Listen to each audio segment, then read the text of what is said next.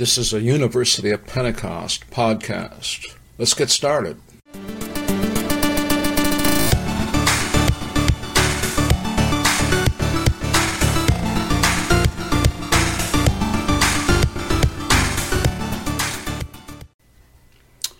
Sarah Dry in 2014 wrote a book called The Newton Papers.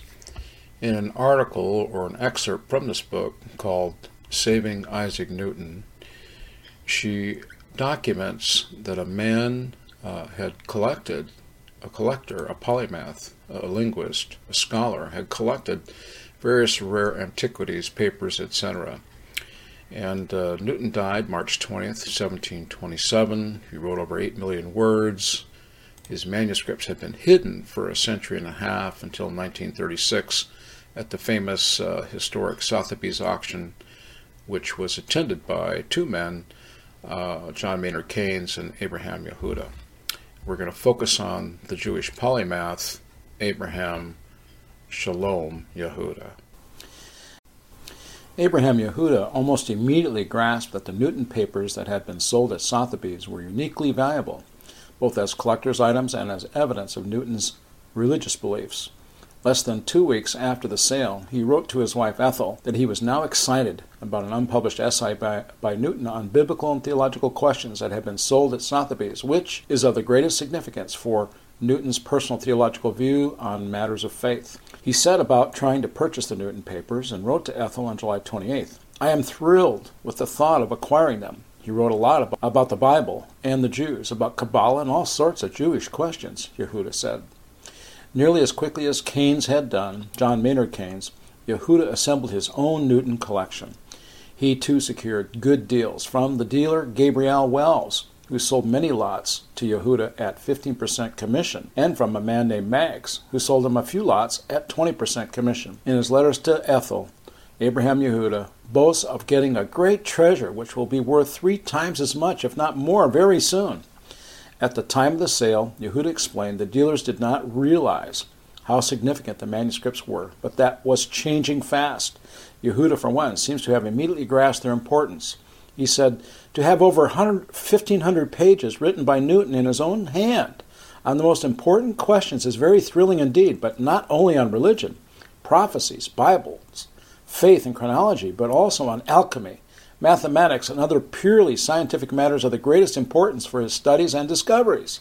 It was almost too much of a good thing, and Yahuda, who hurried down to Victoria Street in London to give a check to Wells, would not believe that I have the manuscripts before I get them.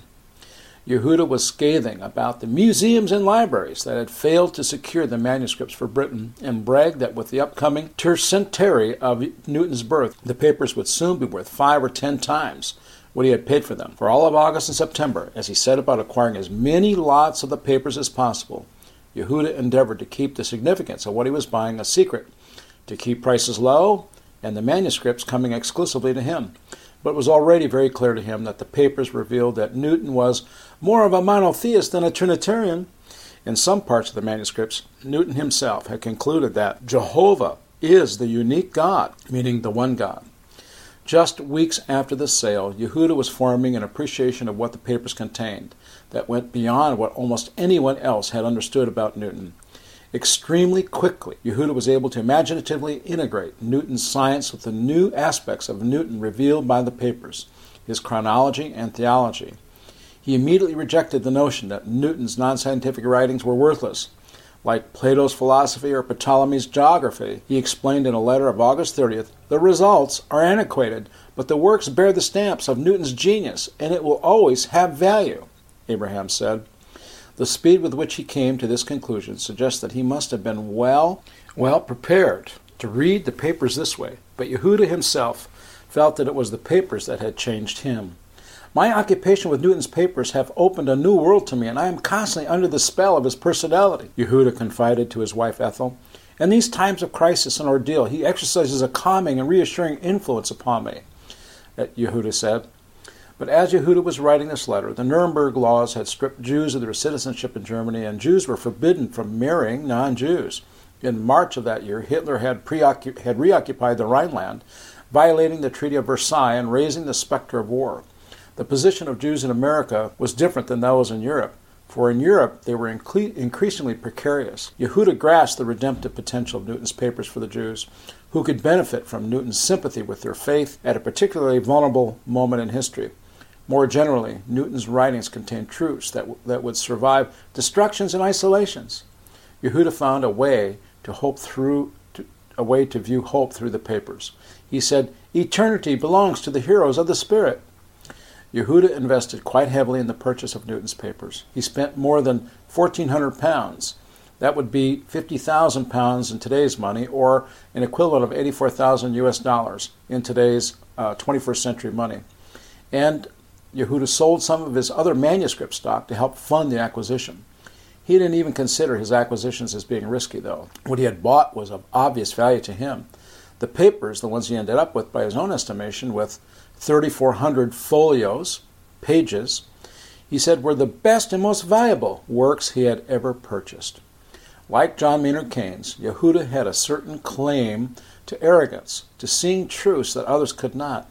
Where Keynes had been schooled at Eton and Cambridge, Yahuda's education contracted within its span Jerusalem, where he was born in 1877, Basel, Switzerland, where he attended the first Zionist Congress in 1897, and of course Germany, where he settled in for a series of uh, postdoctorate degrees at Frankfurt, Heidelberg, and Strasbourg universities, all in the pursuit of knowledge suitable for the study of ancient texts and ancient languages. Yahuda was the son of a rabbi. He was encouraged to study in the wider world, but he expected to he was also expected to observe Jewish law.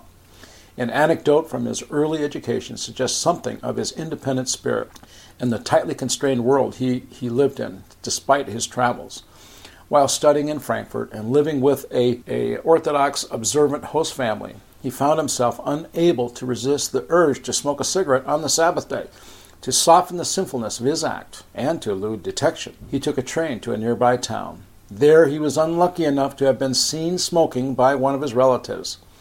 This almost comic breach of Orthodox Judaism had far reaching effects. His observant family rejected him and thereafter embarked, uh, caused him to embark on a solitary life. But he was well suited for it. He published his first book, The Arab's Antiquities, in 1893 when he was just 15 years old. He continued his language studies in Heidelberg and Strasbourg, studying the latter, those languages, with the great Oriental scholar Theodor Nöldeke, who was clearly taken with this young scholar. A letter of recommendation was written by this man and described Yahuda as a, Yahuda as a formidable linguist.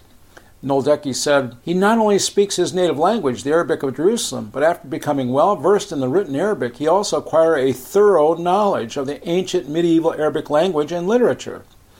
Nöldeke goes on to say that in addition to being a fluent speaker of German and writing it better than most Germans, his young student had an excellent command of the Hebrew language and literature, and he was no stranger to Assyrian, and that it would be an easy matter for him to learn English. By 1904, at the age of 17, Yahuda had his doctorate. The next year, he put his prodigious language skills to use, teaching Semitic philology, the study of words, at a liberal rabbinical school and at the Oriental Seminar in Berlin University, at Berlin University, where he stayed until 1914. He then spent the next nine years in Berlin, eventually heading up the Department of Biblical Studies and Semitic Languages at Berlin University and lecturing on the exegesis, or the interpretation of the Old Testament, a subject to which he would remain devoted the rest of his life. That illicit cigarette was not an anomaly. Yahuda's irreverent attitude persisted. He caused a stir by lecturing on the Bible without wearing a, a yarmulke. But his refusal to follow Jewish laws, according to the letter, did not mean he neglected his Orthodox and Jewish past. Instead, he took a long view of history, seeking material to justify his own interpretations of tradition, however idiosyncratic they were. In 1915, Yahuda was offered a professorship in rabbinic literature and languages at the University of Madrid in Spain, the first such position to be created there since the expulsion of the Jews in 1492. Directed to make an appearance before King Alfonso XIII, Yahuda took the opportunity to, to proclaim both his heritage and his independence. He said, I am not the first in my family who appears in audience before one of your majesty's family, he said, and informed the monarch. He continued, it was in the mid 12th century when one of my forefathers, Sheshet Benveniste, had the high honor of appearing before your Majesty's forefather, King Alfonso II. So, this appointment prompted newspaper articles about Yahuda proclaiming him to be a remarkable scholar with accomplishments, his common heritage with the Jews of Spain, and his tenacious devotion to the subject that guarantees the wisdom of his appointment. He held his position in Spain for seven years, witnessing and participating in the extraordinary efforts of the international Zionist movement to secure a mandate in Palestine and making the first of a string of enemies in that movement, beginning with bitterness towards some of his fellow Jews and their ideas on how to run the Jewish state, and this lasted his entire life. Yahuda left Madrid in 1922 to embark on what would become a full 20 years of traveling, lecturing, and teaching. During this period, he acquired a serious taste and a facility for acquiring rare manuscripts, particularly funded by money inherited by his wife Ethel, which led him to northern Africa, the Middle East, and Western and Eastern Europe. He taught in England at King's College, University College, London, Oxford, and Cambridge, and lectured at such places as the Royal Asiatic Society of London, Hebrew University in Jerusalem, Yale University in America, and the University of Cairo.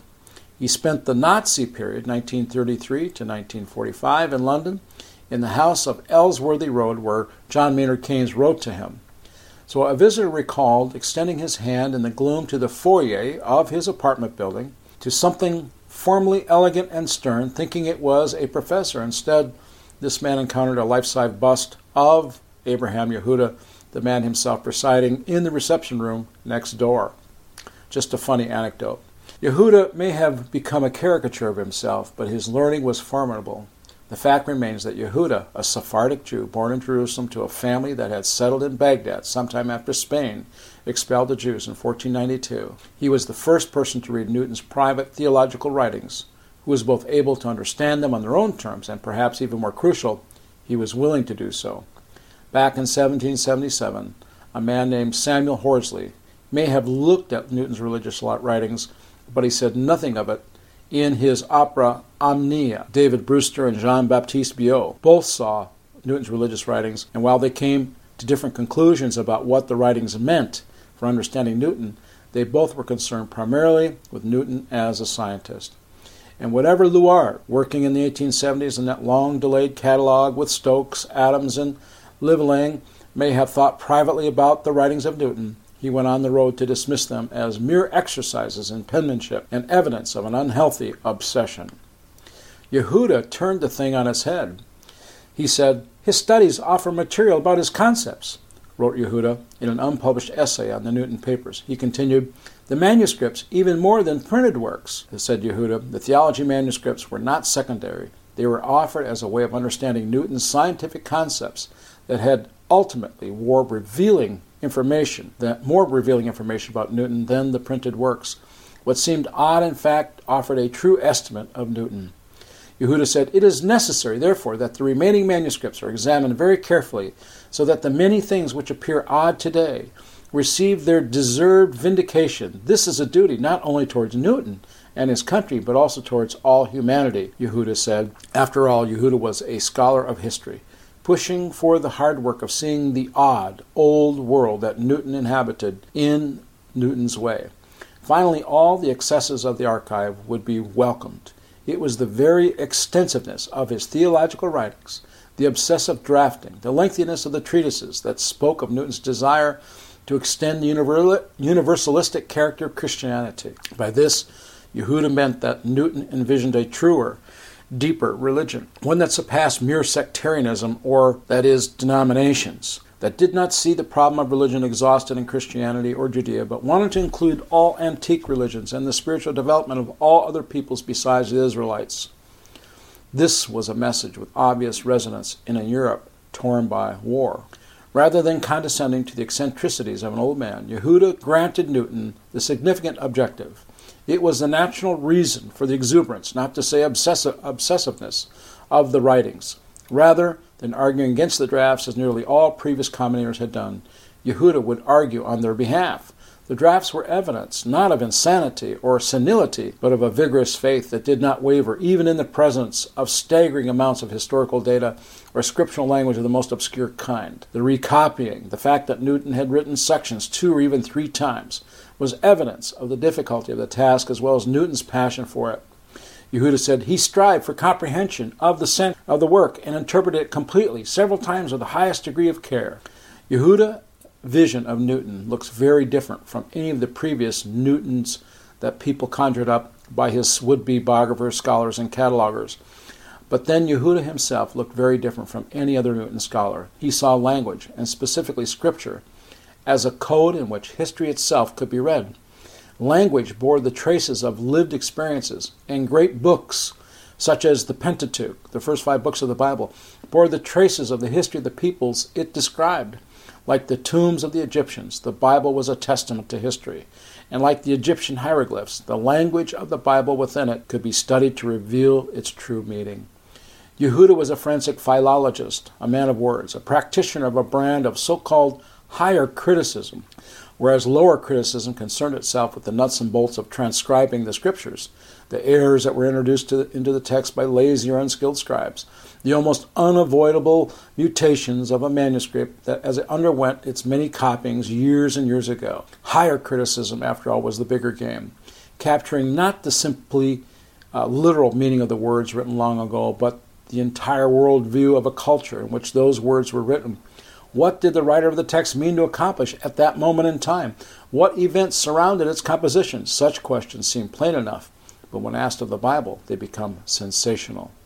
Yahuda sought to trace the history of the Torah, the first five books, through the telltale clues, words, customs, manners, and thoughts borrowed by the Jews from the Egyptians, with whom they lived in a close contact relationship during the time of exile, 430 years.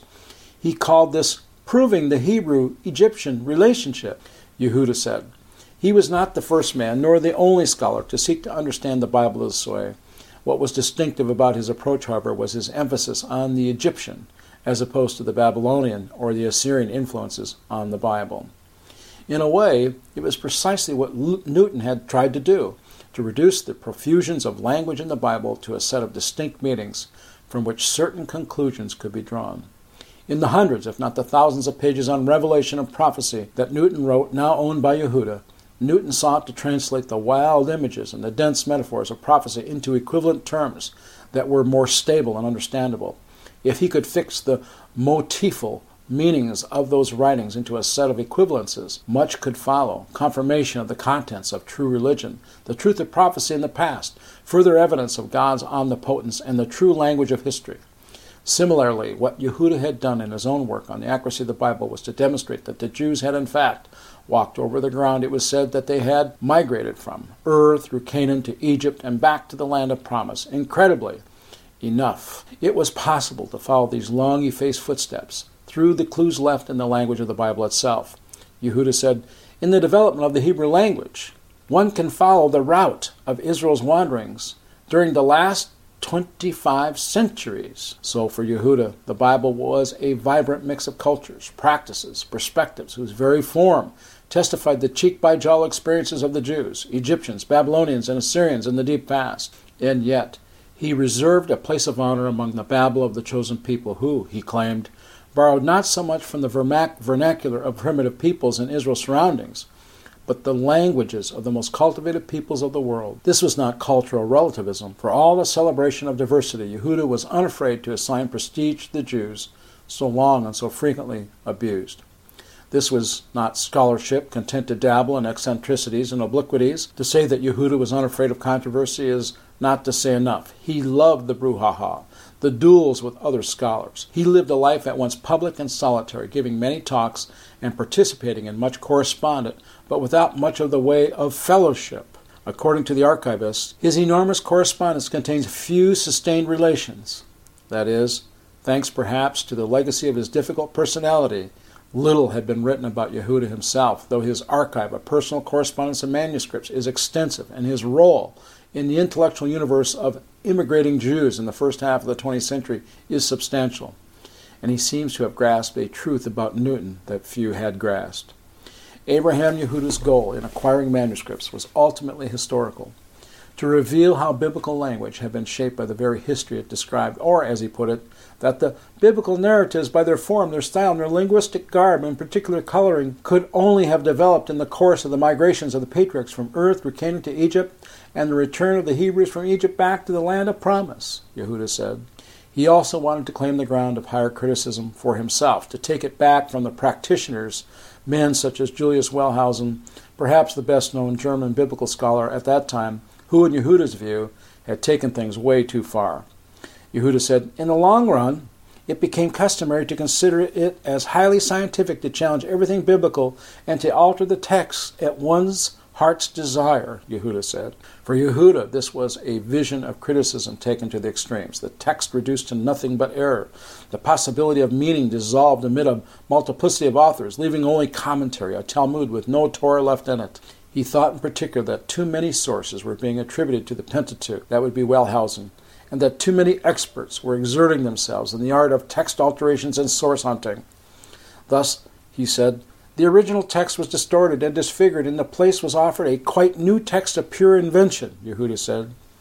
In Newton, who himself sought to return a blemished Christianity to its purer origins, Yahuda found a kindred soul. Interpreting ancient texts didn't require robbing them of a fixed meaning. Both Newton and Yahuda sought instead to find a singular truth amid the variations. Even in the abstruse realms of textual criticism, much was at stake. As war raged in Europe in the 1940s, Yahuda made a case in a speech in New York for why it was so important to prove the accuracy of the Bible. Doing so was more than a scientific concern. It was a moral duty so that the precious treasure that was the Bible was preserved from the destructive theories of higher criticism that may have contributed to the spreading of those disruptive ideas which to a large extent paved the way in Germany to that culture of radicalism, racialism, paganism, and self deification as in the darkest ages of human history, Yahuda said. Yahuda's essays indicate that the value he attached to his Newton manuscripts was intellectual, cultural, not monetary. But a curious letter written in 1940 is a testimonial of Albert Einstein at Yahuda's behest. It provides a hint that he once considered selling the manuscripts. Though it is unclear how they first met, Einstein and Yahuda had corresponded extensively from 1933 through the end of the decade, trading opinions on the increasingly dire situation in Europe and the political and di- diplomatic maneuvering surrounding partition plans for Palestine. Neither man mentions any of Yahuda's dealings in books and manuscripts, including his purchase in the, summer and fall of 36 of the Newton Papers.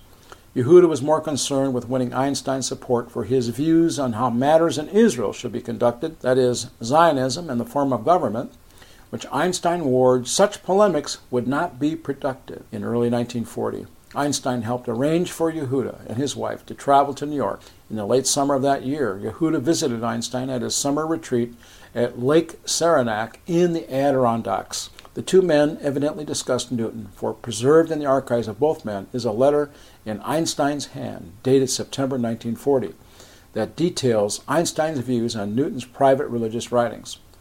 This was prompted, no doubt, by Yahuda. The document is notable for what we can infer from both Einstein and Yahuda's attitudes towards the Newton papers. For while it is possible that Einstein made a sustained investigation of the papers for himself that Yahuda owned, there is no evidence in either man's extensive personal archive of letters that this was the case. Instead, it seems much more likely that Yahuda called upon his friend, his famous acquaintance Einstein, for a favor to help him in disposing of his Einstein or his Newton collection. So this letter from Einstein proclaims the importance of the collection, which would in turn serve as an excellent introduction to libraries that might be interested in buying the manuscripts. Einstein wrote, Einstein wrote, my dear Yahuda, Newton's writings on biblical subjects seem to me especially interesting because they provide deep insight into the characteristic intellectual features and working methods of this important man. The divine origin of the Bible is for Newton absolutely certain a conviction that stands in curious contrast to the critical skepticism that characterizes his attitude towards the churches. From this confidence stems the firm conviction that the seemingly obscure parts of the Bible must contain important revelations, to illuminate which one need only decipher its symbolic language. Newton seeks this decipherment or interpretation by means of his sharp systematic thinking, grounded on the careful use of all the resources at his disposal. While the formative development of Newton's lasting physics works must remain shrouded in darkness, because Newton apparently destroyed his preparatory notes. We do have in this domain of his works on the Bible drafts and their repeated modifications. These mostly unpublished writings, therefore, allow a highly interesting insight into the mental workshop of this unique thinker. That's the letter that Einstein wrote to Yahuda to help increase the value of his letters, his manuscripts. So, much as Stokes and Adams had before him, Einstein considered Newton's private papers with an eye towards gleaning as much as possible of his method of discovery, what he refers to as the formative development of his works in physics. Einstein implicitly, implicitly links the process by which Newton developed his physics and his theology. By studying the one, we might gain insight into the other. He describes Newton's search for the secret truths of the Bible as deriving not from magical reasoning, as John Maynard Keynes had thought, but from sharp systematic thinking. Newton's so called mental workshop, Geistige, the Werkstatt, is metaphorically the same place where both his physics and his theology were created. Drafts are in no way evidence of dangerous obsession or weak minded repetition, but are the evidence of a mind at work on the way to creation, confirming the likelihood that Yahuda was seeking a testimonial to help him sell the papers to a library. Einstein added at the end of his letter that he considered it highly desirable that Newton's writing mentioned above be united in one location, and, there, and the, this, these writings would then be made accessible to researchers. While Einstein was happy to help Yahuda to try to sell the papers and to support the cause of scholarship, later in his life, Einstein expressed a different view on the proper disposition of the papers. In an interview with the historian of science, I.B. Cohen, and that took place just two weeks before Einstein died in 1955. Einstein spoke, among other things, about Newton's theological writings. Einstein said that it was significant that Newton had sealed them all up in a box, as indication, Einstein thought, of Newton's awareness of how imperfect they were. Newton had obviously not wanted to publish these speculations during his own lifetime, Einstein thought, with some passion that he was that he that they hoped they would not be published. Speaking as someone who had lived most of his life squarely in the public eye, Einstein defended Newton's right to privacy even after death. Rather than lamenting the absence of a complete edition of Newton's works, Einstein praised the Royal Society's resistance to publishing writings that had remained unpublished during Newton's life. Correspondence could reasonably be printed, having been made somewhat public during Newton's life, but there was always a possibility that the letters contained certain personal things which should not be published. Despite Einstein's letter, Yahuda never did sell the Newton papers. In 1942, he traveled as a refugee to America, where, like so many other scholars uprooted by World War II, he found a place at the New School for Social Research in New York.